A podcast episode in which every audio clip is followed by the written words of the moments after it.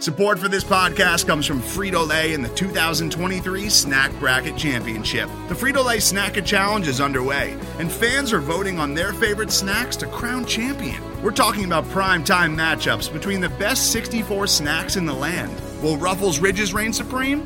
Can Doritos defend their dynasty? Or will Smart Food use their smarts for a surprise upset? Only you can decide. Get in on all the action for a chance to win up to $1,000 or a year's worth of snacks. Let your snacks be heard. Just go to fritolaysnacket.sbnation.com to vote and enter for a chance to win. No purchase necessary. Sweepstakes ends April 3rd, 2023. Void where prohibited. Year's worth of snacks awarded in the form of 52 coupons, each good for one bag of chips. See official rules at fritolaysnacket.sbnation.com.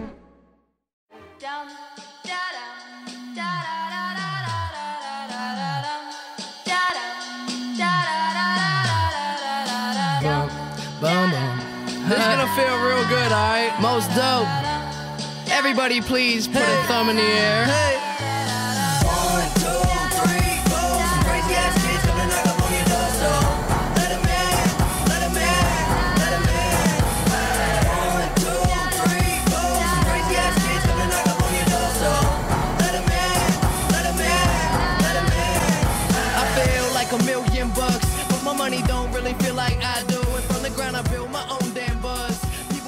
Hey everybody, how you doing? forward, but now Well, that's good. Welcome to Broad Street Hockey Radio. That's right, BSH Radio. My name is Bill Matz. I'm your director of fun and games for the evening. I always say evening, no matter what sort of sh- like.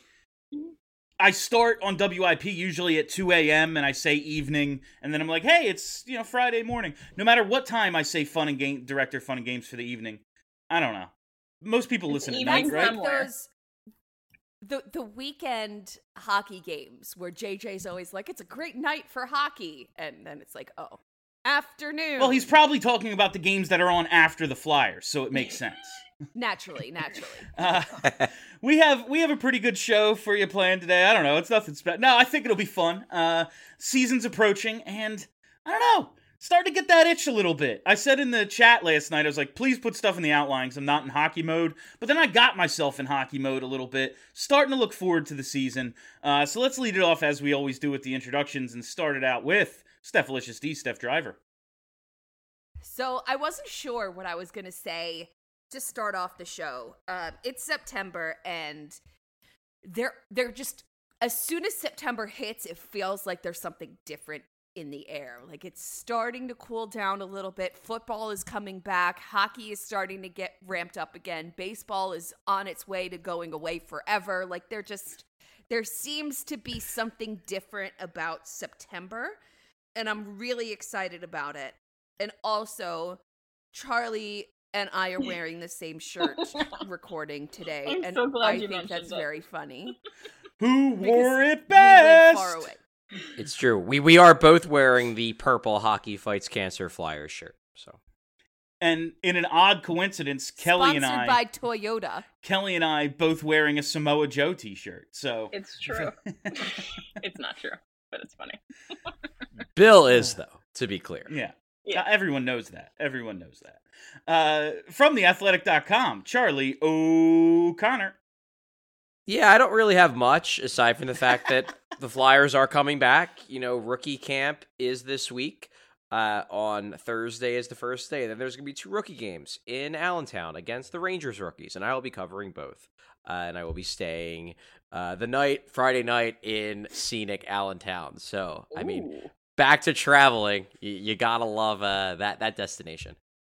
that's I had a you could great- get a White Castle post. Yeah, I I had know, a right? great, I had a great burger in Allentown when I went for the AHL All Star game. Uh, it was a bar right across the street from the rink. It was delicious. Can't remember what it was called, but it was awesome. Uh, last but The the sorry, the arena up there is just beautiful. It is. That's It's very nice. say. P- PPL the press box, It's it's in the middle of the city and there's nothing around, but the arena is beautiful. Really nice. the press yeah. box is so spacious, especially if you're used to like that little alley that they put you in. In uh, the well, I haven't been to the Wells Fargo Center press box in forever, but is it still a little alley, Chuck, that you just have to squeeze into? it is not the most spacious in terms of space when you're sitting down. No, it's not like let me put it this way. I've been in more cramped There's press worse. boxes, Yeah. but yeah, it's it's not. You don't have the most space in the world. last but certainly not least, the fly by herself, Kelly Hinkle. I'm starting off completely off topic because I'm curious about something. Chuck, where is the press box in Madison Square Garden? Because they have those weird, like standing room seating On the area seven train. bridge things up up top. Where does the press sit? So the press box at MSG I actually love. Um, so basically, you have the uh, the upper level of seats, and you get access to the press box basically by walking around that section, and then you go up a little bit, and then the press box is basically just like this big hanging thing, and it's awesome. It's an it's oh, actually oh, it's kind of like thing. yeah, and it's it's Oh. it's double it's double layered. And my favorite part about it by far is that they literally have TVs in the like your desk area, so you can like look down and watch replays like literally right next to your computer. It's it's awesome. That's fancy. Great press box. So But fuck the Rangers. Well, I mean, it's it a is nice, a train station. It's a nice train station. It's Yeah, a pretty nice train a station. Tremendous train station. It doesn't have a Tremendous train Wawa, uh, but it's it's okay. Um, I just want to take a moment before we actually begin, you know, the meat of the show, to reflect on the show and us as a team. This is incredibly, uh, you know, self gratifying here, but forgive me. Uh, we're about to begin our seventh season together. Um, I- know, I know. Uh, our first episode as a team uh, was published on October 13th, 2016. It was a preview of the 16 17 season. So I wrote it out. So Oh, it's it's this is seven right here 22 23 uh, our seventh season together as a team uh, we've been through you know Hakstol gordon av yo and now we're on to john tortorella uh, we've been through the pandemic oh my god! Yeah. No wonder we have PTSD. yeah like everyone's oh you're so negative i'm like okay well this is what we've been doing for seven years now uh, We've never had a good Do, do people No. do people actually say that you're too negative? Yes. See, it, Yeah. it, it's funny because it's if i mean if, if if if I get anything, it's that I'm not negative enough. it's i mean it's like nine out of ten agree with me and then one troll is like oh so, and we're gonna get into this one thing i got on twitter a little bit later but yeah i do get it a little bit but we've been through a pandemic a cba extension somehow without a lockout uh, a bunch of draft and festivus parties four missed playoffs two first round exits and the bubble uh, we went to Vegas. Shout out fans of Philly. A week after the Eagles won the Super Bowl, uh, we went through Hextall to Chuck. We're counting down to the third general manager. It's just a matter of time. We're closing in on our 300th episode of just BSH Radio, the flagship show as a team. Uh, we started at 79, uh, the four of us, and this is episode 371. Uh, not to mention all the other content we've done together, solo or you know as a team. We've got over 1,300 episodes uploaded to the pod feed, uh, and we had a Patreon. The count doesn't include any of that because it was just exclusive to the Patreon. Uh, and I gotta say, I still love this show. Uh, I'm really proud of how many other Flyers podcasts have launched since we started. Thankful for everyone who listens to us, even in the fucking off season, and even when we're as pessimistic about the out- outlook for this team as we are. Uh, I'm just uh, proud of the community we've helped curate. I'm actually looking forward to covering this season, even though I think the team is as bad as it's been over the last seven seasons. But you know, maybe they'll surprise us. I'm, I'm like saying I'm not in hockey mode last night actually put me in hockey mode, and man, seven fucking seasons. It's pretty impressive that we've done this, and uh, we don't all hate each other. And, like, it's still, I'm happy to see when like I hear the little doorbell on Zoom. I'm like, oh hey, look, it's Charlie joining us. What's up, Chuck? Yeah, even Charlie. I even enjoy talking to Charlie. Uh, Well, I'm just, can I- I, can I I- just wanted to, just wanted to give everyone their flowers before we start. Yeah, well, I, I'll I I'll give a, a little uh, a little funny tidbit from that first show because I, I actually I'm not even sure if you guys remember this, but the original plan for the flagship Broad Street Hockey Show was that I was not going to be a full time member of the podcast. It was going to be because Steph and uh, Steph and Bill were coming over from Sons of Penn, and Yeah, Kelly was deal. Kelly was going to be on every podcast, and the original plan was that I was going to be on the very first one, and then I was going to come on occasionally, like maybe to do like a segment of, you know, hey, like this is what I've seen around the team or whatever. But I came to do the first show, and I think part the reason why it was originally going to be just be three people is because we thought that four people would be too much. It, would be too many people, too unwieldy. And we got And done the first show, and we all kind of looked at each other and we're like, "This works." Like, does everybody agree that this works? And kind of like, "Yeah, it does." Like, all right, I guess I'm on the podcast full time too. It's it's incredible because Charlie doesn't even work here anymore. I was so I was so when Charlie told us that he got hired, I was simultaneously so happy for him and terrified that he wasn't going to be able to do the podcast anymore because this is my favorite thing and the four of us together is what makes it so good and losing any of us would make it not as good a show as it has been. I feel like we threatened Charlie with bodily harm if he left us. I'm I'm pretty sure that happened. I mean, kudos to Charlie Um, with like practically the first thing he did at his brand new fancy job at the Athletic was make sure that he could still do his podcast. Yeah, I negotiate that into my contract. yeah. Fucking great. and and here that we he are. still hang out with his friends. Here we are on the precipice of uh, like 22-23 season. Our seventh together. It's just it's just wild how much everyone's life has changed and like eh, we're still doing this and I'm really excited to get Over the past I'm sorry, over the past 7 years we've all bought houses. Mhm. Two for Bill me. has gotten married. Two for you too. Two for Kelly. Well, in fa- two for me. in fairness, I have not officially made the purchase yet. That happens later this month. we're we're close We're though. close. We're close. Practically there. We're close. We've had one international move. We've had one national move. Ah, you crossed the Mason Dixon line. You basically moved to another I country. did. we've we've suffered alongside every single listener and we have celebrated that one 3 month stretch where the flyers were actually good together and i i when i put this show together when we came over from Sons of Penn and Bill and I were a package deal um we had already been recording together what for 2 3 years A while, yeah.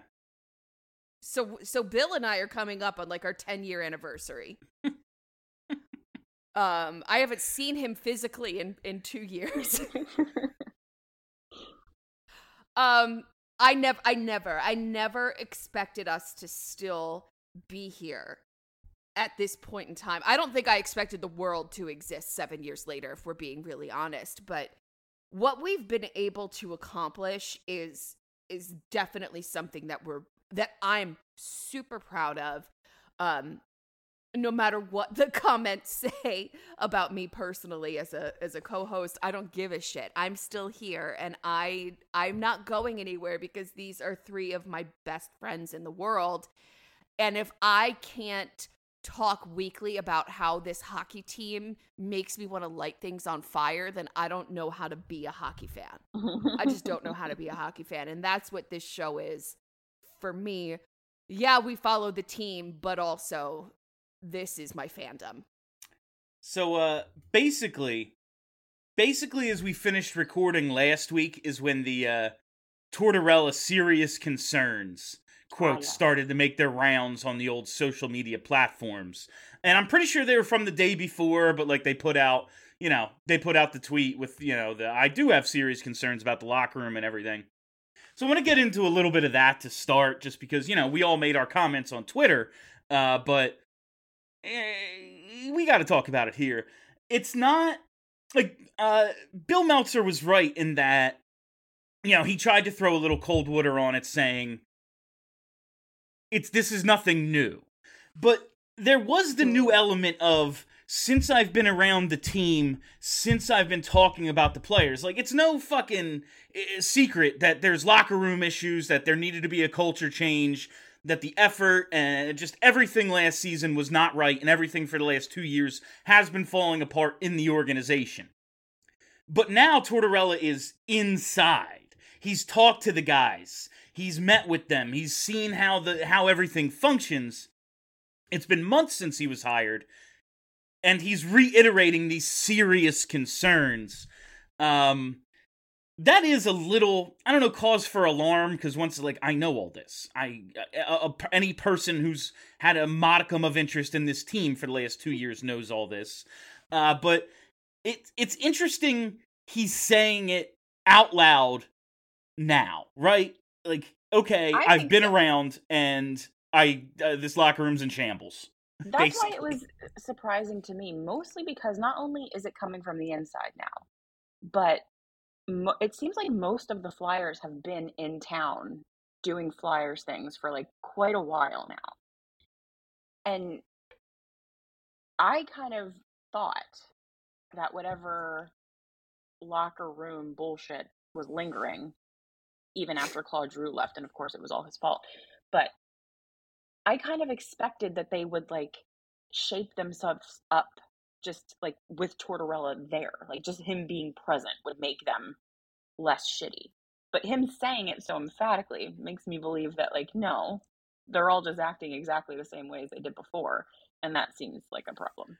uh, maybe it's not so much that they're acting shitty as it is like he sits down and has an honest conversation with Cam Atkinson, who he knows from a previous, you know, stop, and Cam is just straight up with him like, "Oh yeah, here are the problems." Maybe he talks to Sean Couturier and Kevin Hayes and Scott Laughton and guys who've been here for an extended period of time, and they're all like, "Yeah, things are fucked up." Like it could be that and not so much them just being dickheads to the coach, you know, a week into him being around. and I, it's totally possible. Anything's on the table with this team. Like, eh, eh, I'm just saying, like, maybe it isn't so much, oh, yeah, I went into the locker room and they all fucking hate each other, as everyone, every veteran has told me there are. There are culture problems here. Okay. Yeah, So that I- I'm gonna makes a lot that of was sense. my read on the situation. Sorry, Kelly, I think I cut you off. Um, yeah, that was my read on the situation. Like there are some serious problems here, but like we're here to fix them. We're here to work on them. I've identified them and and it's concerning, but like that's how I read the comments. I read the comments as John Tortorella John Tortorella saying, "Yeah, I see what you guys have been talking about. This shit sucks. Like this is bad." That's how I read it. Okay, so I'm going to jump in here because I do think and I understand why because quite frankly everyone that follows this team is just ready to like when Yeah. something negative comes out to just be like literally the world is on fire and these guys fucking hate each other. Like that really isn't true. This is not this is not the Winnipeg Jets where everybody fucking hates each other, where it's a total disaster, but there are problems. I mean, I think a couple of the, a couple of things that are legitimate issues. Number 1, there absolutely is an issue with accountability in that room.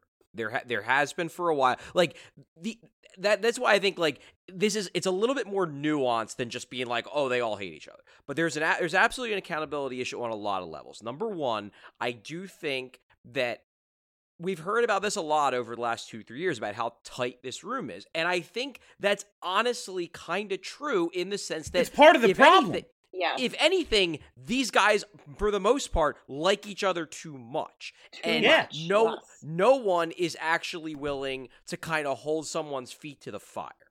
And then I will. Then I'll do it. The problem is, is that a couple guys that do, namely, uh, uh, there's one defenseman on this team who, to his credit, has been willing to call people out of the room.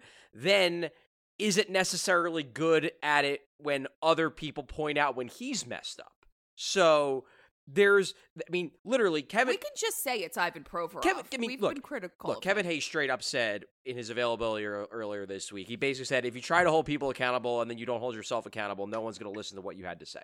And Ooh. I mean, I I have a feeling I I know what that was directed at. Maybe not. It was. It, maybe it wasn't entirely directed at Ivan Provorov, but like it's it's undeniably like what's what's happening in that room is that some people aren't willing to call anyone out and the people who are sometimes aren't willing to accept when they've messed up and they get called out. So everybody just kind of is like walking around on eggshells a little bit. I think that's true. Number two, I do think that the last couple years there has been a bit of a conditioning problem. I don't think I think guys think they're in better shape than they are, but in reality they could be preparing a lot better for seasons. And that again ties itself in with the accountability problem where if you don't have someone who's willing to be like, "Hey, you know, maybe you should have showed up to camp in a little bit better shape because what the fuck, dude?" then people are just going to continue to maybe not show up to camp in great shape and then maybe That's- that could possibly play into the injury thing like there- That's what I was about to say. There's no way. And like, listen, it's a fucking contact sport. There's a frozen rubber disc flying around. There's maniacs like Rasmus Ristolainen who are just looking to catch you with your head down. Like, injuries are gonna happen. But Yeah, there's no way. There's no way a team has this sustained I- injury problem without conditioning being somewhat of an issue. and and they're not they're not trauma injuries like these are conditioning injuries this core muscle shit is because you weren't ready to go I mean, not Like- always, but look, I look in the end, a, a player. we're not training the doing right way. Everything, yeah, doing everything they can to kind of tip the odds of not getting hurt in their favor. And I think that over the last few years, that maybe hasn't happened with with some guys. Not saying everybody. I'm just saying that on the whole, this team I think could be in better condition, and they haven't been for the last couple years. And I think we've seen it on the ice. And Tortorella is going to come in, and he's going to put a stop to that. I think. I mean, at the very least, he is going to make it make this camp hell, and they all know it. I mean, they know. Oh. you you, you, you want That's you the why- consensus. oh, you want to know why everybody's back in town already? It's because Tortorella basically told everybody, "I strongly encourage everyone to be back in town early." Hmm. and like every single interview, every single player availability, every comment has included we are ready for an extremely hard camp. We are ready to be pushed. We know like this is going to be the coach trying to it, it, it's something that happened to us in high school. Like we would always come in completely out of shape and you know, it would the coaches would go, "Let's make them throw up today." Like that's uh, uh, that's what's going to happen, and I do think that kind of feeds into maybe some of Provorov's issues. Listen, we all have our issues with Provorov on the ice. No one can dispute how hard that motherfucker works. Like Oh, this could 100%. be Yeah. this could be the camp where he kind of this could be a great opportunity for him to kind of take charge and kind of prove what he is and prove to the coaching staff he's ready to take a next step and everything. Like I, I could see him getting on the right side of the coaching staff because you know he's been pushing tires up mountains like Rocky Yeah. Four all off season. uh, eh, like I, I just I'm looking forward to hearing the reports from this camp and how how hard Tortorella is on this team. I really, really am. No, and, I and really going back to hope Provorov, throw up. Yeah, but going back to Provorov, like no one disputes how hard he works, and no one disputes Yeah. that he's a talented Right. player. It's just that, I mean, there have been some issues in the locker room with him, and and and like, not everyone on a hockey team has to be friends. Like, No. it's fine if some guys don't like each other. They just it just can't like it can't be a bigger issue than that. And when when it well, look when a team loses, those sort of things are going to get bigger because Yeah. everybody's pissed off because no one likes to win, no one likes to lose. Like that's what it comes down to. So you know, if the team were to start winning, I'm sure that wouldn't matter as much because on some level, everybody in the team knows that Ivan Provorov, when he's playing his best, a damn good hockey player, and everybody would love him to get back to that to that point. But it gets harder when you're not playing that well, and then you're kind of in denial that you're not playing that well. Yeah. And I just um like in terms of the accountability thing, this is it, it, again, it's it's nothing new. We've from from an outside perspective, we've all said there's clearly no accountability here. And last season, like just getting to the like uh, uh, last season I said, isn't it kind of fucked up that the locker room isn't more toxic? Like after the last 2 years, shouldn't shouldn't guys kind of hate each other? Like, shouldn't Carter Hart be flipping out after every fucking game? Like, shouldn't he be like, it, it shouldn't take five tries to make one breakout pass? Like, should there should be some, there should be more animosity in the locker room because of how bad mm-hmm. things have been. And you guys all laughed at me because the way I worded it, like, it's bad that they don't hate each other, or the like, yeah. I, that is a funny concept, but it does speak to the idea of that walking on eggshells and nobody holding each other accountable because they're closer friends than they are like coworkers. Yeah, maybe we should be like the Winnipeg Jets. Just Maybe like they should all hate each other. just like 10% more, you know? yeah, yeah, yeah, that's fair. You know what I think would be funny if they turned into the Ottawa Senators God damn the it. year that they were all making fun of the team in the cab.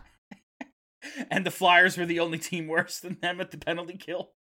Uh, an all time, an all time great. Just the maybe the height of hockey social media right there. That was Um, a really fun day on the the, the one So- thing I do I do worry a little bit about, and, and as I said, I don't think this is a case of the locker room is broken and they all hate each other and all that stuff. But I do think that there are issues, and it it concerns me. And and I'm saying this in the like with the under the guise of basically being like. If the Flyers want to be good, we can talk about whether Yeah. that's actually, you know, a possibility or whatever. But last season, going, you know, let, let's let's turn the clock back 12 months. All right, by the end of by the end of the 2020-21 season, the, the the season that was shortened because uh, you know, because it started in January or whatever. The entire team basically had lost faith in Alain Vigneault. And Chuck Fletcher made the decision that if he improved the roster and he built a team that could do what Vigneault wanted them to do, that that issue could resolve itself. And the team would regain faith in Vigneault, regain faith in its system. He didn't need to make a coaching change because Vigneault was a good coach, and it would all work itself out. Well, as we learned, it didn't. The team was real bad again, and they had to fire him. I do worry a bit that you know you have these locker room issues you have you know kind of some disconnects in the room and chuck fletcher again really didn't do anything like Mm. he didn't really get rid of anyone. He didn't make any sh- big shake up trades to address the problems in the room. And I do wonder if we could be in store for kind of a redux of the Vigneault situation where Fletcher is just kind of hoping it's going to resolve itself. And if it doesn't, shit could get bad again. Like he's thinking, well, Tortorella is going to come in and change things. Well, is that that dissimilar than what he thought last summer, which was, well, we're going to get Cam Atkinson and we're going to get Rasmus line and they're going to change the culture of the room and we're going to bring in, you know, bring in Nate Thom- Nate Thompson and he's going to make sure they listen to the, everybody listens to the coach again. Like there are some similarities here in terms of like there being an issue that is real and we're just kind of hoping that it's going to fix itself. I Well, will Chuck say doesn't, Chuck doesn't do anything mid-season anyway, so it doesn't matter. that's the that's what I was gonna say here. Like, there is an aspect of okay, let's give them this new coach. Let's give them this this do over because everything has basically been fucked since the pandemic. You know, let's give them this. Uh, and now, if they're still the exact same thing, if they're the same team with the same problems, if there's the same culture issues, one Chuck doesn't get another coach. You know, it- Yeah. he's he's out of here. You don't get Yeah. three coaches. That doesn't happen. Not when you've had zero success. Um, he then, I believe, has the players no longer have any benefit of the doubt, and he has carte blanche to sell anything and everything that isn't bolted down for pennies on the dollar. Like just blow it the fuck up. Then now, as Kelly said, he's been real reluctant to do anything at all. Like, I, I mean, even at this trade deadline, when it was a sell, sell, sell, Yeah. you know, they held on to like Martin Jones. You know, like, or did they? did they trade Martin Jones? I don't remember. No, they kept they kept Jones. yeah, yeah, He they kept the one Martin guy. They, I mean, in fairness, he was the one guy they kept. Like they pretty much He was- traded yeah. away all the other I- I- I know, I know. They It- traded away like- Justin Braun and they got him back. Yeah, yeah, Hey. no. They they got rid of Braun. God bless. We need Justin Braun on this team. They got rid of Braun. They got rid of G. Two things you absolutely had to do. But Brassard, they traded him. Oh yeah, I forgot he was I on the team. forgot too. I forgot about him completely. He had that like. Remember how good he was at the beginning of the year? Like he Yeah. was incredible till he got hurt. I had something to say about them having to trade Claude Giroux. I've decided that they didn't, and I decided Uh. that maybe four weeks after they traded, not even that long, they didn't have to. They didn't have to. No, they didn't have to, and and it I didn't make any sense to if you're not rebuilding. It was like a, a dumb thing to do. If they kinda- if they not were just going to run it back again, which we've seen, that's exactly what they did. They didn't need to trade. Yeah, Claude shut I up. do believe. I do not want to have a serious. Oh well, he was the captain. I don't want to have that conversation. But But if- who is going to be I d- captain? Yes, Charlie, thank do you have any Steph. thoughts on this? Thank you, Steph. It's No. as as Kelly as Kelly pointed out so aptly. It's your mom. Um, uh, that's not directed at you. That I've done that before to someone whose mother passed away, and it feels horrible every time. Uh, I just decided to let it go. It was- I wasn't. I wasn't. when I did it to a- even be like my mom. when I did it to a buddy in like high school, it was way more recent. Uh, it was uh, still a fresh. I was like, "Ooh, this is the worst thing I've ever said," and I've said bad I shit it- before. I say it to Yeah. my uncle about my Anyway. mom, who is also dead. I get, he gets at your mom all the time. anyway, if you're going to have this cultural change that they believe they need, I am not blaming the locker room issues on Claude Giroux. Claude Giroux is one of the best players in this franchise's history, and there's no disputing that. He single handedly basically put them in the playoffs or in playoff contention every year of his tenure, uh, you know, post Richards and Carter trade. Um, that said, if you're going to change things, if it, it was time to move on. That's it, it was time for everyone to go. It ain't working. It's no one's. I mean, it's the organization's fault. I- but it was just time to move on. I, do think they had to do it, and yeah, his no movement clause eh, complicated things, and his salary complicated things, but it was just time. It was never gonna happen. It's a damn shame, but it was never gonna happen, and it was just time. It was the best move for Claude Giroux. It was the best thing for Claude Giroux. It was not the best thing for a team that was going to run it back under the guise of um, rebuilding. Yeah. I- it's a retool. Uh, yeah, the, an aggressive Retool. retool. Yeah, oh, yeah, it's a retool, Charlie. My bad. My bad. It's a retool, Charlie. Yeah. All right, we're gonna take Oh a quick God. break and be back on the other side with more uh, lollipops and rainbows about this Flyers team. Today's episode is brought to you by Cars.com. With over 2 million vehicles and 50,000 more added every day, Cars.com will match you with the perfect car for you, your budget, your life, your style. And if you're ready to say goodbye to your current car, Cars.com will get you an instant offer to cash it in. Just start by entering your license plate and get matched with a local dealer who will write you the check. So whether you're looking to buy or sell, just go to cars.com. It's magical. All right, welcome back, fam. Uh, here we are talking about these Flyers as uh, rookie camp approaches. It's uh, it starts tomorrow, uh, Thursday, or if you're listening on Thursday, today. Uh, and you know, we've heard a lot of comments come out from players as everyone's you know made their way back to town. They've met with the media. You know, and we've heard a very we've we've heard a lot of similar sentiments. You know, I said earlier, like everyone's ready to go through you know hell week. Basically like training camp is gonna be real real hard uh and good.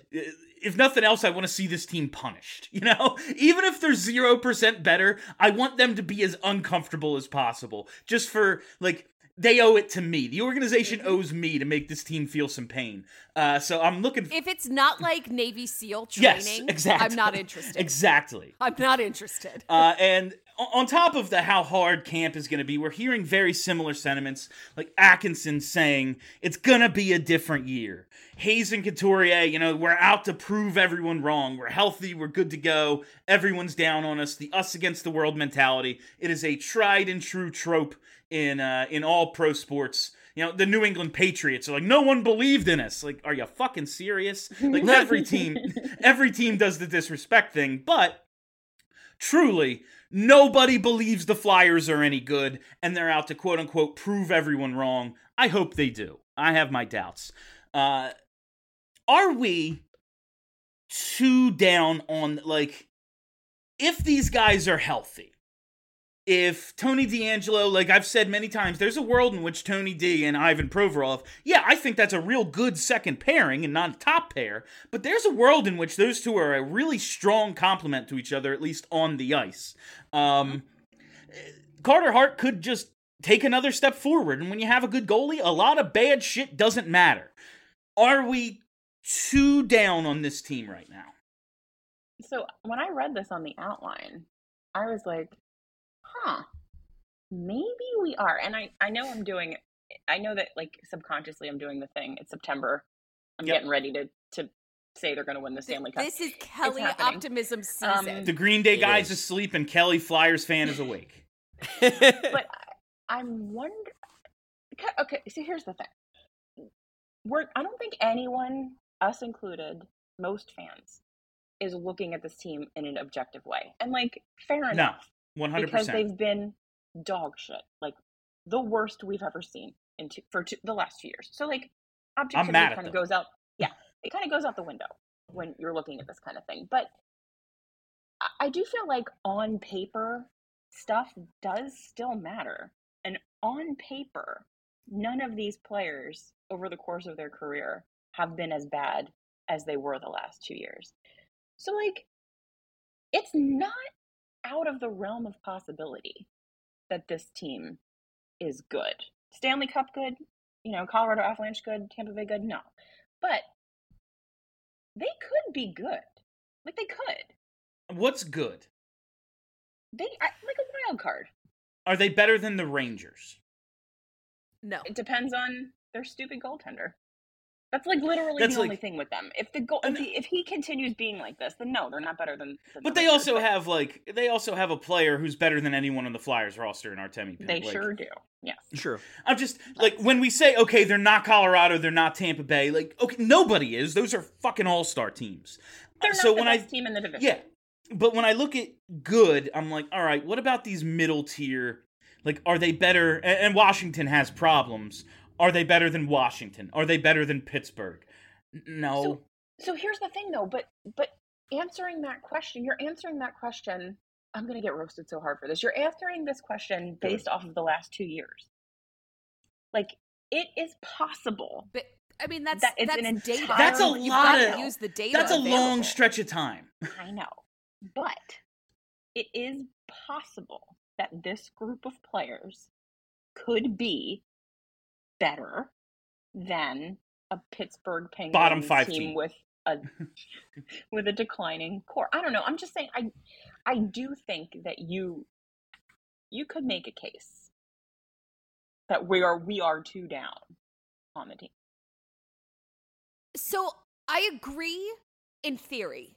Like there is a case to be made that we are too close to the team to see it objectively. There like there is a case to be made. But I think or I know what I'm getting stuck on here is Kevin Hayes saying everyone is healthy. Well, says who?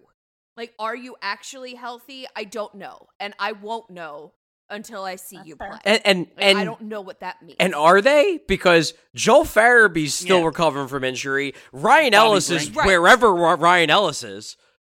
He's not. And that's like Ryan Ellis is in Narnia and he's having a great time. No, and we're talking like Bobby Brink, who's probably gonna would have factored in as a middle six forward and one of their better ones because it's a team of middle six forwards. But he's one with like some upside that we like. Uh, Joel Farabee, who eh, pencil in on a top line, and Ryan Ellis, who was the key to the entire offseason last year. Um, eh, it was. These guys are all hurt already. It's really Couturier and Hayes. That's what we're talking about. The one C and two But C there is are healthy.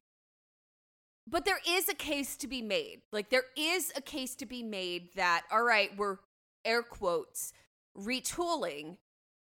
But there is a case to be made that all right, well these guys have played together for a while now and they have chemistry and we're going to try to maximize on that. Like there is a case to be made, but also we have so many years of data saying that this doesn't work. It doesn't work. And also, shit. I forget what I was going to say. Oh, no, I remember now. So like all right, let's say let's say everything goes right, goes perfectly with this team and you guys talked about this last week. They're not a cup contender, like period. They're probably not, not a the best playoff that we can hope for. The best we can hope for is a bubble wild card spot. Like I just don't that's the best that this team can do. And that's literally where we were when we started this 7 seasons ago, guys. Like Yeah. exactly. Oh, We've I been in the same don't like spot. I don't like I. I think I think that to me is and and that probably partially is driving the pessimism is that we've talked about this a couple times this summer is that the best thing for this team actually might be for them to be real bad this year. And if they're not, if they're good, which is possible, I I'm not, I'm not going to go so far as to say it's probable, but it's possible, and there's a pathway for them to be a good team. Which basically th- that pathway to me is D'Angelo works, which again I it, I think D'Angelo working is probably about a 50-50 proposition. I I do not think it is as I- are I- all things. Yeah, but but like, well, yeah, you, you, say that all the time, and it, every time you say it, I wince because it's such an utterly ridiculous statement. D'Angelo working, I do think, is actually about a 50-50 proposition. I can envision it possibly working where he forms a good partnership with Provorov and he helps the power play to the point where it's at least not god freaking awful, and his defensive issues don't matter that much because Provorov covers for them.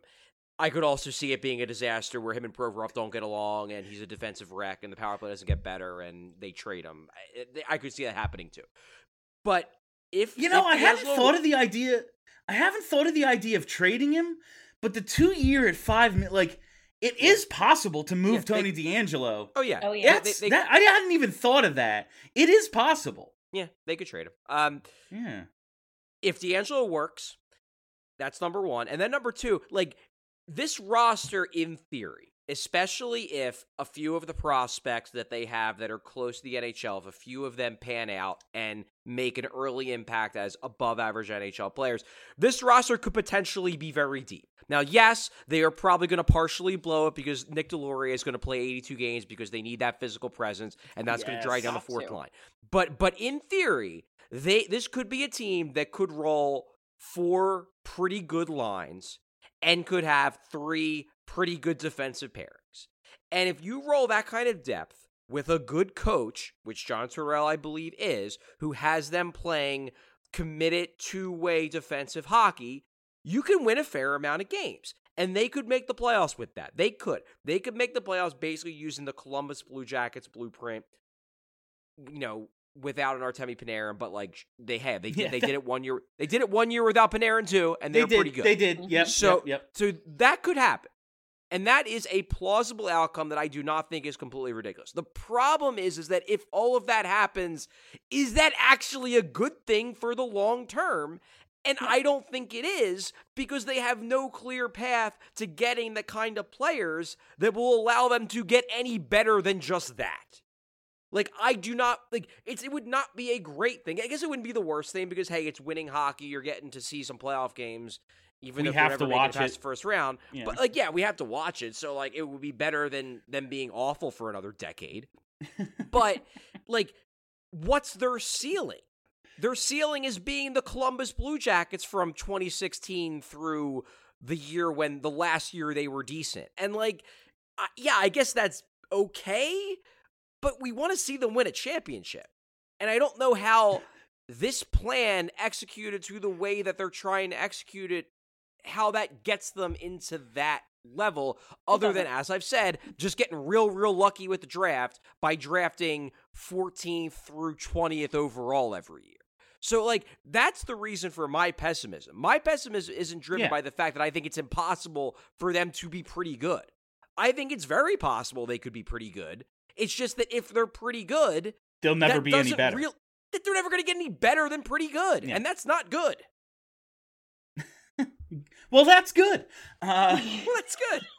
Now, uh, so I I wanted to get into Chuck's offseason a little because I said earlier, like, yeah, I mostly get people who agree with me on how bad the team is, and I think you guys are, you know, at least somewhat on board there. I did get a tweet um, because I, I I criticized you know the Kevin Weekes thing uh, on social media, and I said like they did basically nothing to improve the team, blah blah blah. And I got a tweet from some loser saying it must suck to be so yeah. It must suck to be so negative because I look at adding a top four D man and a top four coach is doing nothing to improve the team. Uh, and I do. Because one, you said top four D man. You know why? Because he's not a fucking top pair defenseman. No. And when I have a B average, when I have a B average, and I get a B on a test, you know what that does to my average?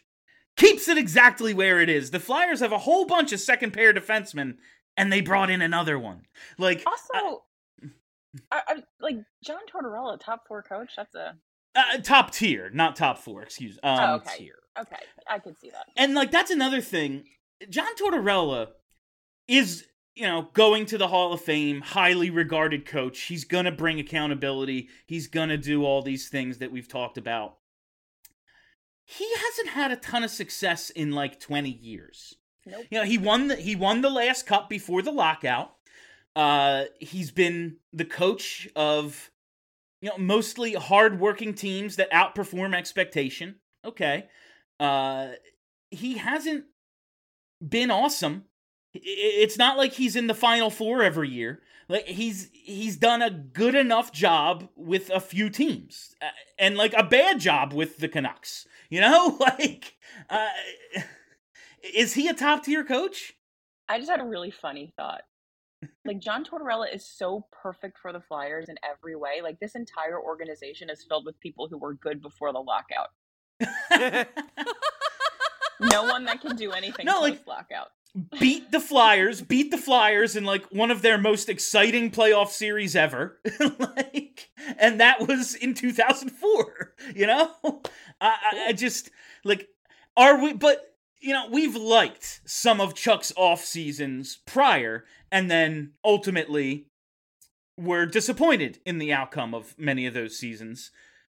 Are we again like two down? Like, is adding D'Angelo and Tortorella bigger than we're making it out to be? No. I, Okay. I look like even because I'm I'm with you in that I do think that it's I might say more than 50-50, maybe like 60-40 that D'Angelo improves Provorov and that's a solid a solid pair. Like that is good, but like it's not that good. It's not Ryan Ellis good. And Ryan Ellis is dead. So What if he comes back? Is this Still- team? I'm just. I know. I know. I know. Oh God, you know what would you know what would be so good? Uh, Ellis Provorov, Sanheim, D'Angelo, Oh, and then Tortorella would never allow such a thing. and then Risto, uh, York, I guess, on the bottom. Like, oh, that would be good. That would be a good defense. It would be a good defense if, if they If could get happened, that would if be they good. if they get the Nashville Ryan Ellis back. That would be a legitimately good defense.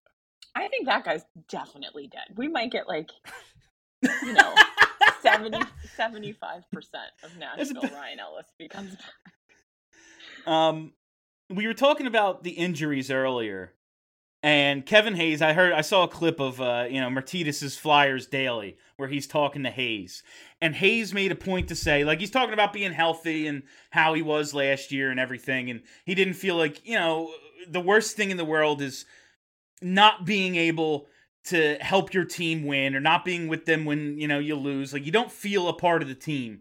Uh, so he just wanted to get out there all the times he did even though he was clearly hurt uh, just to try to be more part of the team. And i respect that. But he did but he did make a point to say nobody forced me back. I made all the decisions on my own. To which i screamed at my phone we know and that's the problem. Like the at some point at some point the professional athlete who believes in himself more than anything and believes in competing more than anything is gonna lie to you and say i can play when you don't even need to be a medical professional. You just need to have watched him skate one shift and said he shouldn't be out there. He's not hurt. He's not playing hurt. He's playing injured. Like that's a thing. That's part of the accountability that seriously needs to change. Uh, Yeah. You can't let these guys make these decisions. Never. Yeah. They're they're always going to say they're fine. Broken foot, they're going to say, "No, I can get out there." And in their and in their stupid professional athlete minds, they definitely believe, even with my broken foot, I'm going to make the team better. Get me out there. And all right, cool. That's what makes you a professional athlete. But yeah, there needs to be an adult in the room to say, "No, you're going to hurt the team. You're going to hurt yourself. Go sit down." Kimmo Timonen risked his life with blood clots to win a cup with Chicago. These guys are fucking mental cases. There's no t- like you have to take the decision out of their hands. When I when Kevin Hayes said that, I was like one of the major things that needs to change here is allowing these dudes to do this constantly. Yeah. but- And- and, and- and yeah, that's what I was saying when Yeah. You know, Kevin Hayes is saying they're all healthy. Are you? Well, Are ya, bro? uh, like Couturier was cl- like Couturier's been cleared, and like because that's a medical procedure he had, and there's rehab steps, and it's something that gets checked on. Like I just feel like Kevin Hayes at a certain point, it was just like I'm feeling pain, but it's hockey. I'm gonna feel pain, so I can play. And it was like, no, no, you can't. Like, look at you out there. Watch tape of yourself and tell me you look like you should be on the NHL right now. Yeah, and that's I mean that's just a fact. Like I think honestly, part of the reason why Hayes probably came back the first couple times is that you know you never he's never obviously had this injury, this surgery before.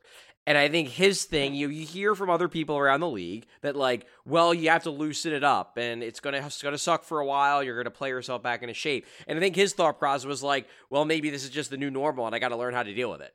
And he it was he was in more pain than he should have been, but he didn't know that because he'd never been in this pain before. And he was playing awful.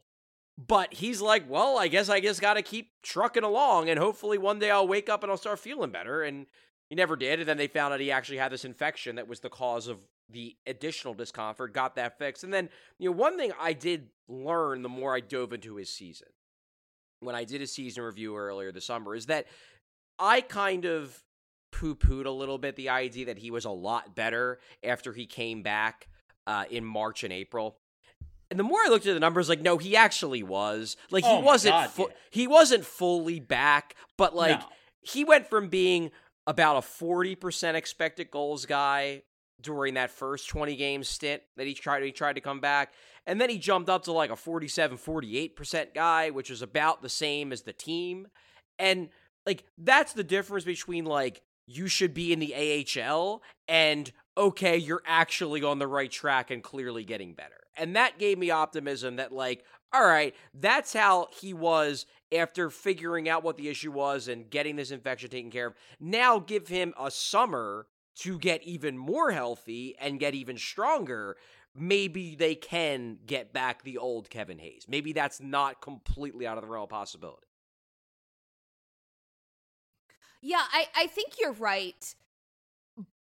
But that being said, that doesn't that still doesn't move the needle that much on this team. Like it it helps. It helps. I mean, but Last like what I don't all right. I don't think that this team is going to be as painful to watch as they were at the end of last season. no, Impossible. and like I don't think that they will be. No but they're still not going to be good. no team could look good without their top two centers and their top defenseman. Two thirds of that appears to be back. Like, listen, I'm the last one who's going to make excuses for this fucking team. I am still very mad at them. Uh, I don't expect. Still I very d- angry at yeah, I, I, I do not expect them He to wants be to hurt their feelings. I do. I they seriously need their feelings hurt uh, because they've physically pained me the last two seasons to have to sit there and watch them and then talk to like the fans. I started the show off like thanking the people who listen to us. There's some sick fucking maniacs out there who tune into my post game after these drubbings and want to talk about this team. Like this is a beloved institution in this area, and they're so bad. It- no one deserves it. I- I feel like they now deserve to feel our pain. But it is a new year, and in the interest of this idea that they could be better than we think, maybe. like everyone's saying the right stuff, and part of it is we want to get off to a fast start. Um, say they do. How well and for how long will they have like how well will they have to play and for how long will they have to do it before you think the team has like drastically changed either culture wise or they're better than you think like say they have you know uh, they're 500 in october is that enough for you do you need to see like what would it take for you to believe that this team is not horrible I need a full season. Like it, it's. I, I need a full season. I will not be tricked like I was in 2020. I will not go through that again. I need a full season. I need a full season. I would need till I would say like Christmas. If they've been good through Christmas, disney on ice All right. baby that's always the measuring Let's stick let's find out where they are during disney on ice when they fuck up in California, like yeah that'll always be then. always Yeah.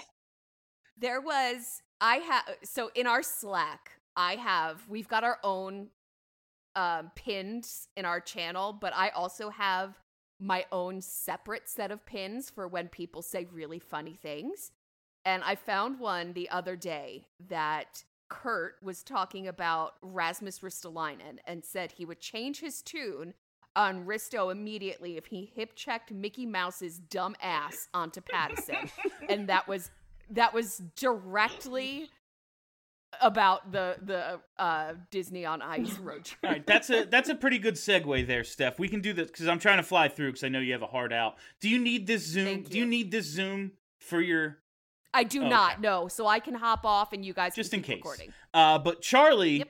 uh, one of your more recent articles on the Athletic was about Rasmus Ristolainen and what the Flyers' plan should be with him. Um, Subscribe and read it, you fucking cheapskates. We give you all this for free. Uh, go go subscribe to the Athletic. It's like a dollar. Um, if they're going to have, I didn't read all of it. I skimmed it. Uh, just to let you know, I gave you the awesome at the end. I always click Oh, awesome, thank even you. if I don't read all of it. But Oh, I'm just trying to. I'm trying to think of like, okay, Ristolainen, we know what you know. He's not great. He's definitely even the team that's paying him this money recognizes he's not a top pair defenseman. Because when they needed a top pair defenseman last year, they fucking bumped up Justin Braun, who's 104 years old, instead of the guy that they went on that they gave up a first round pick for and then gave 25 and a half million dollars to. Anyway, if Rasmus Ristolainen is the exact same player, which he probably is, because we have a huge sample size saying this is what he is, especially at even strength.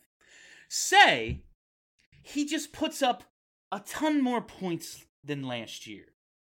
Could you live with it? Because I'm sitting here looking at one, a just totally talent free roster. Like, I don't know if you can come up with 10 guys to make two power play units that are like sensical. So, and we know that a lot of times a team will, on the second power play unit, utilize two defensemen. If the chemistry between Risto and Sanheim is so great, and we want to finally, like, I finally want to see Sanheim on like some actual power play time. Ellis is a non-factor. Uh, hopefully, they get it through their thick skulls that Ivan Provorov is not a power play defenseman. Can we please put Sanheim and Risto on the power play together? And if they're gonna be, if Risto's gonna be what he is, have him score twenty more points. Like, eh, Yeah, because he can. He's not a stay-at-home defenseman. I know he hits, but he's bad defensively. Very he's bad. actually an offensive defenseman. What if we utilized? Oh, he skates so well. Well, what? Let's use some of that. Like, let's use that big shot. Let's use his body and his physical presence in the offensive zone. Can they please put him on that second power play unit just to make it make a little more sense that they're paying him twenty five million dollars to be a non-factor for half the game? Wouldn't it be cool if they used players' skill sets instead of trying to make them become what they want them to be? That would be cute. Ah, that's a crazy idea. Wouldn't that be cool? It, in, would do in, that? in all in all honesty, Bill, like I don't really care if they wanted to use Ristolainen on the power play. Like, do I think there are better options? Yeah, I mean, I I, I never love the idea of using two defensemen on a power on the same. Oh no, I don't unit. love it. But like, if they want to, yeah, he can shoot. He's got some offensive zone ability. So yeah, I I I wouldn't say it's like the worst idea. To me, like I just don't it, it's funny, and like I know we're, we're gonna, I'm gonna have to watch it for another five years. Like I'm just kind of sick of the Ristolainen discourse, and and in truth, it's because like he kind of he is what he is. Yeah. They I'm signed trying to maximize so we're, ju- we're like we're just gonna have to deal with it. Like he's he's dramatically overpaid for what he is. He's not that good. If you put him with Travis Sanheim, he can be at least passable. Even though Travis Sanheim would be a lot better if he was with a better defensive partner. But like Sanheim is good enough that he can make Risto passable. So I guess like we're just gonna have to live with the fact that they're paying him three million dollars a year more than he should be getting. Charlie, you use the uh, phrase. You use the phrase for the next half decade in your article, and I, I like, I wasn't yelling "fuck you" at you, Yeah. but I yelled You "fuck didn't- you" when I read that. You didn't need to say it that way, Charlie. Why did you have to? I I only report the I facts, think there's gang. also like a fair point to be made, just real quick about Risto is he was not as bad as we expected him Because of to Sanheim. be. Because of Sam. He wasn't as good as I expected him. Little Travie, Travis Sanheim, who our, we might our Travie, lose who is our because innocent little farm the boy. Cap. yeah, the best defenseman they have. Yeah. Yeah. Uh, Um, cool. I I do have something really quick to say about the Flyers and how you want them to feel the pain that we feel. So I I again I think it's an important distinction: the hockey ops side and the business ops side. Business ops, oh, they are feeling our pain. They are having a a bad very bad time. time. They are having a bad time. Hockey ops. Probably not having a bad time because they're run by Chuck Fletcher. and they don't look at Twitter. Bob Clarke and, doesn't and know they how. think they think that they're good but business ops are having a real bad time but they also just opened with ed snider youth hockey foundation they just opened a rink in kensington and i think that's fucking No, awesome I love. Listen, Ed Snider Youth Hockey Foundation. I will always. uh, That's you know that's a separate thing. I support it. Yep. Uh, Just because I hate the team doesn't mean that's not a, a really good a really good cause that I very much believe in.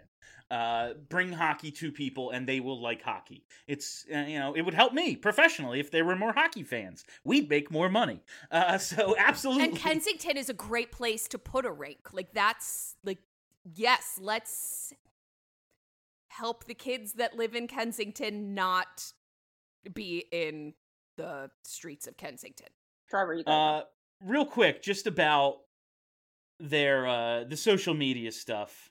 Because listen, I'm I'm with you. We shouldn't be dumping on the social media people.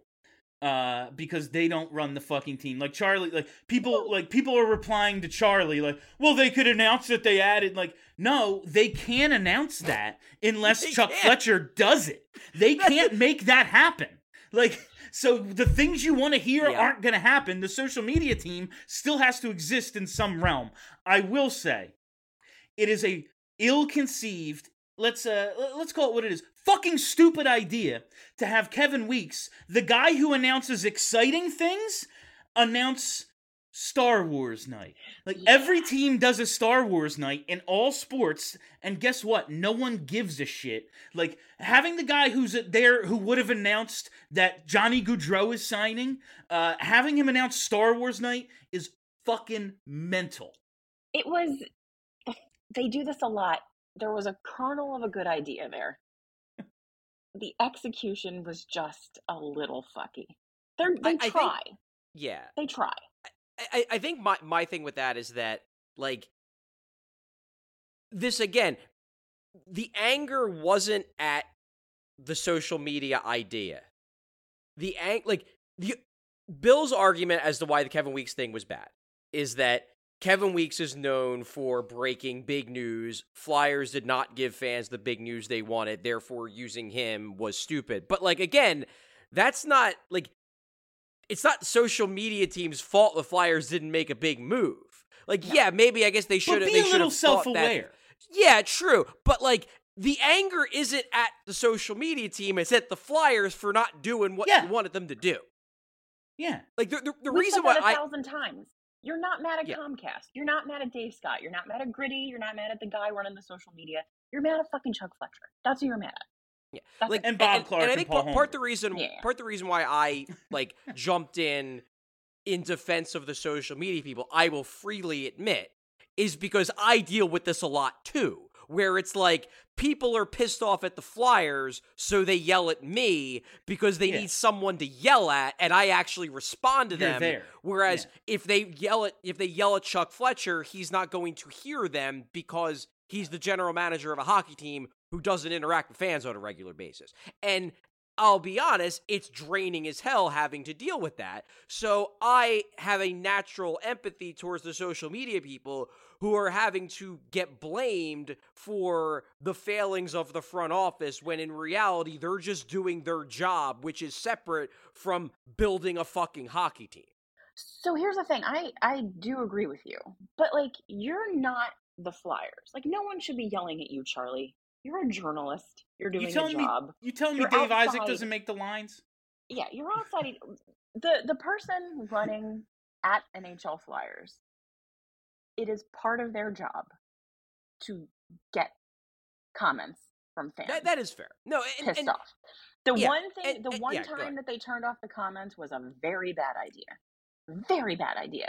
Like you, you, I, they probably don't pay you enough, but whatever they pay you, part of what they pay you for is to absorb that kind of bullshit. If you don't want to read it, don't read it because you're not responding to anybody anyway. Just don't read it. But you have to take it.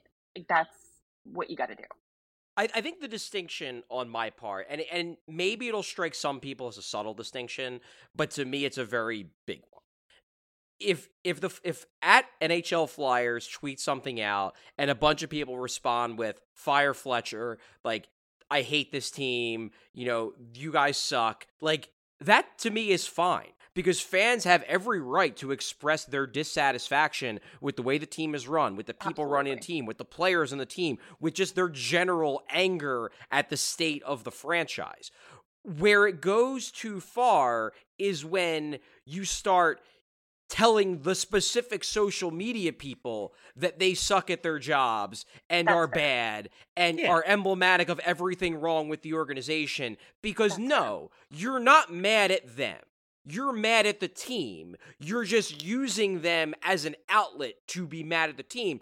And if you want to use them as just a way to yell general anger at the team that's fine. But when you make it personal and you're like no you specifically fucking suck and i hate you that to me is beyond the pale. And again this is because i have to deal with it. Like i get people who are pissed off at the flyers and because they're pissed off at the flyers are like you are a fucking terrible journalist. You suck at your job. Your articles are trash. You're you're biased in favor of chuck fletcher. You're not hard enough on the team. If you would ask tougher questions they would be held more accountable. And that's the kind of stuff that drains the hell out of me after a long season so when i see the flyers social media people getting ripped on for those sort of things and getting that similar treatment i'm naturally going to feel affinity with them because i think that that is something that fans do on social media and in comment sections that they get angry at an avatar rather than the people who they really Sure. should be angry at And like I do think that's an important distinction, actually. and like no one uh, certain people charlie one you know you're both Uh, of the charles club so obviously you have uh you have that affinity towards each other. And two unless it- unless you went into the press conference and gotten his face and said i hope you get fucking fired people would go you're not you're not hard enough on him. Like you know? Yeah. yeah, it- it- some people will just never be satisfied with that sort of thing and it's people who don't understand what the job is I was going to say people who have never had a job. yeah He's a um, job. just a couple of things real quick I wanted to touch on. Did anyone see this rumor? Because I just saw it today about Ivan Fedotov potentially signed a contract in the KHL. Yes. But like the team and everyone, like everyone's denying it. yeah. yeah i think that was Um, last week I, Yeah, it was I- was it last week? Okay, I, I saw It, it popped, I today. it was- popped I up it last last week, and then and then there was some kind of weird like notes app denial from the Mm. KHL team, but like it it tracks because the entire reason this happened is because they were punishing him for leaving the KHL. Yeah, team. yeah. So the that's what we idea all- that he's being coerced into signing another contract with the KHL team, it doesn't, you know, wouldn't surprise me at all. my, no, my I- understanding That's what I assumed that- the end goal was. Yeah. My understanding is that he's going to have like a, some type of legal proceeding in Russia later this month, and then there might be a little bit more clarity as to what happens next. I mm. mean, at this point, like, look, it would be really cool if Ivan Fedotov ended up being able to come over and and, and give Never the NHL a shot. I'm more just worried about just him, the person. Yeah. Like Yeah. that. Like my bigger concern is like no one even really knows where this guy is. Like Yeah, I the just hope he's okay. Like, he's at the North Pole, you know? Eh, No one fucking knows. Like there, there's he did nothing wrong here. He just happened to be a really good goalie in a league that started a war of aggression against another country and is now trying to use certain players as political footballs. Like he did nothing wrong. He's just a pawn in all this, and it freaking sucks. and played for Putin's best friend's team.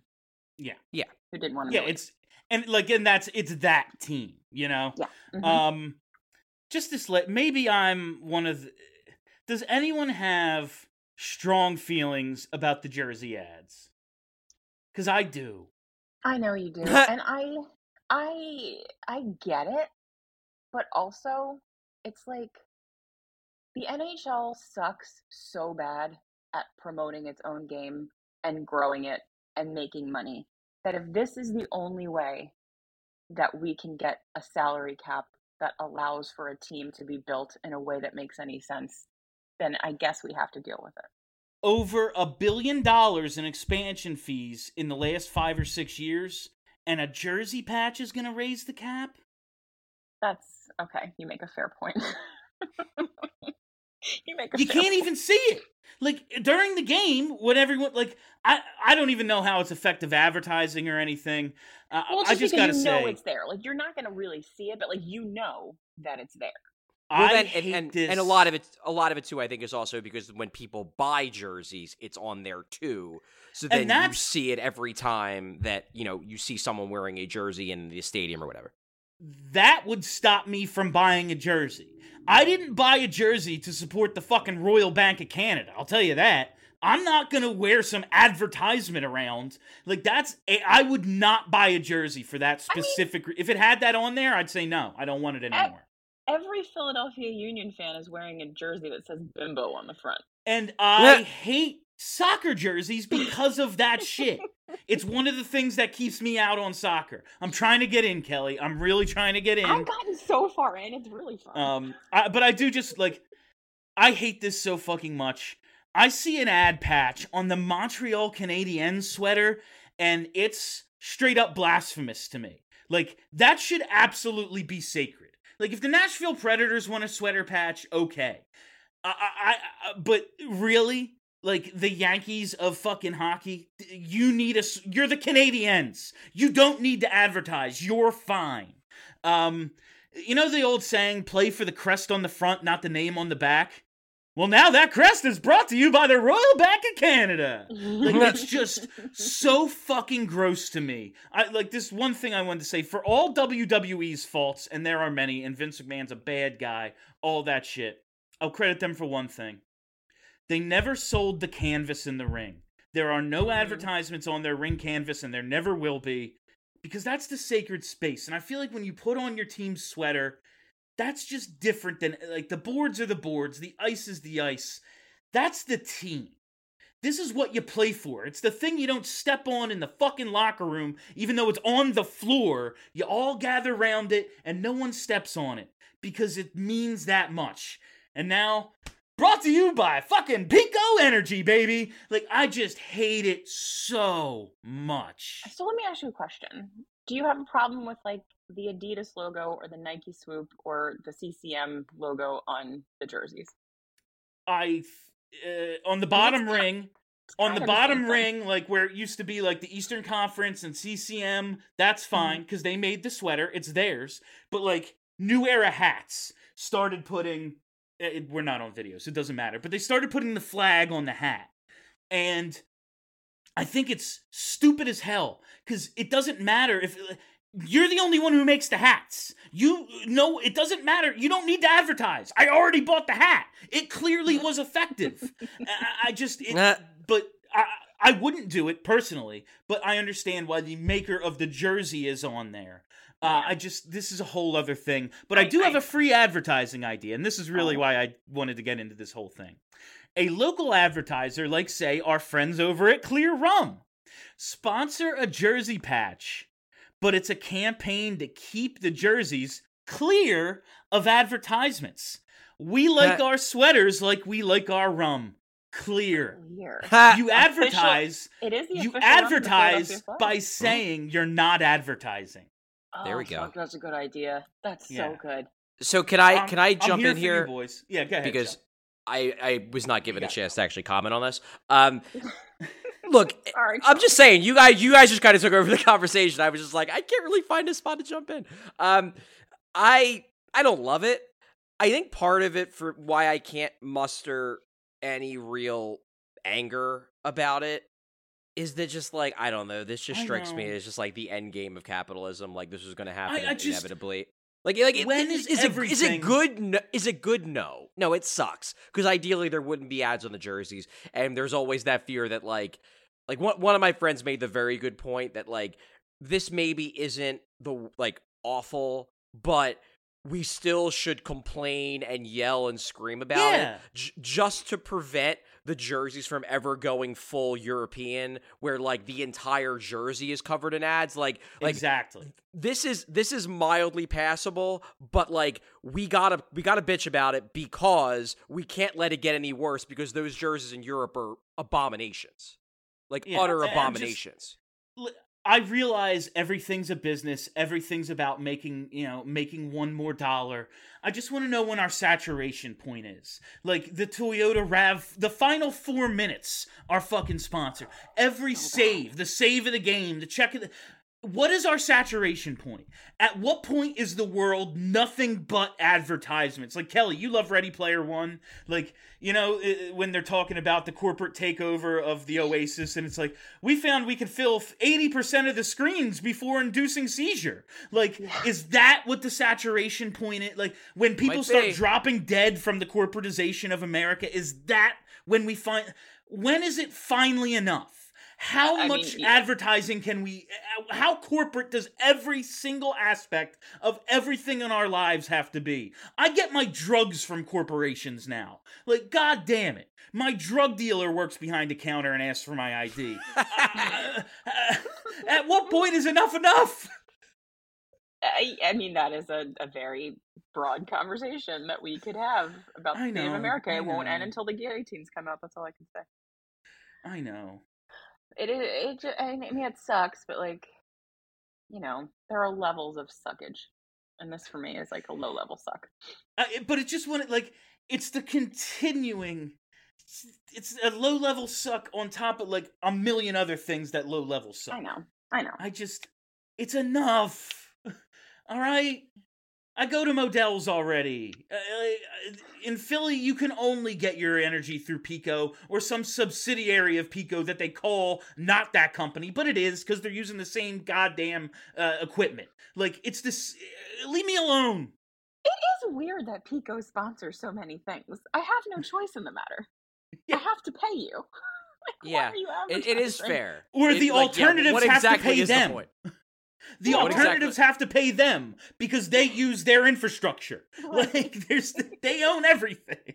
in fairness, as far as like advertisements go, the PECO power play, like it's, It is- it- like It's it's It is. exceptional. like Lou Only Nolan. because do- Lou Lou, Nolan yeah. has Yeah. made that a good thing. Yes. Yes. Now, th- listen, and you can do stuff right, like this clear rum idea. There's ways to do things without doing them bad. And this just like you know this isn't going to be a Wawa patch or like some local business. This is going to be PECO. This is going to be like some Tata. major fucking like thing. Like i- yeah, it's going to be StubHub. Like i- it's going to be StubHub, something yeah, that I could totally or see that. DraftKings, like something that Yeah. doesn't need to Uh, penetrate any yeah. more of my brain than it already does. Yeah. All right, we're Yeah. done, right? Are You're we not done? wrong. Yeah, I think we're I done. think we're done. All right. And, And that is and and that is all the time we have for you on BSH Radio this week. Thank you all for listening. Thank you for hanging out. If you haven't already, you got to click that subscribe button. Search Broad Street Hockey wherever there are podcasts, and while you're there, leave us a five star review. It takes like ten seconds, uh, and tell a friend. Maybe do the same thing. Uh, maybe sign up on multiple devices. Uh, Spotify. I bet you're not following us on Spotify. Go ahead and do that. All right. Uh, for Charlie, for Kelly, for Steph, my name is Bill Matz. Have a great week, everybody. Are you ready to talk about sports? Yeah!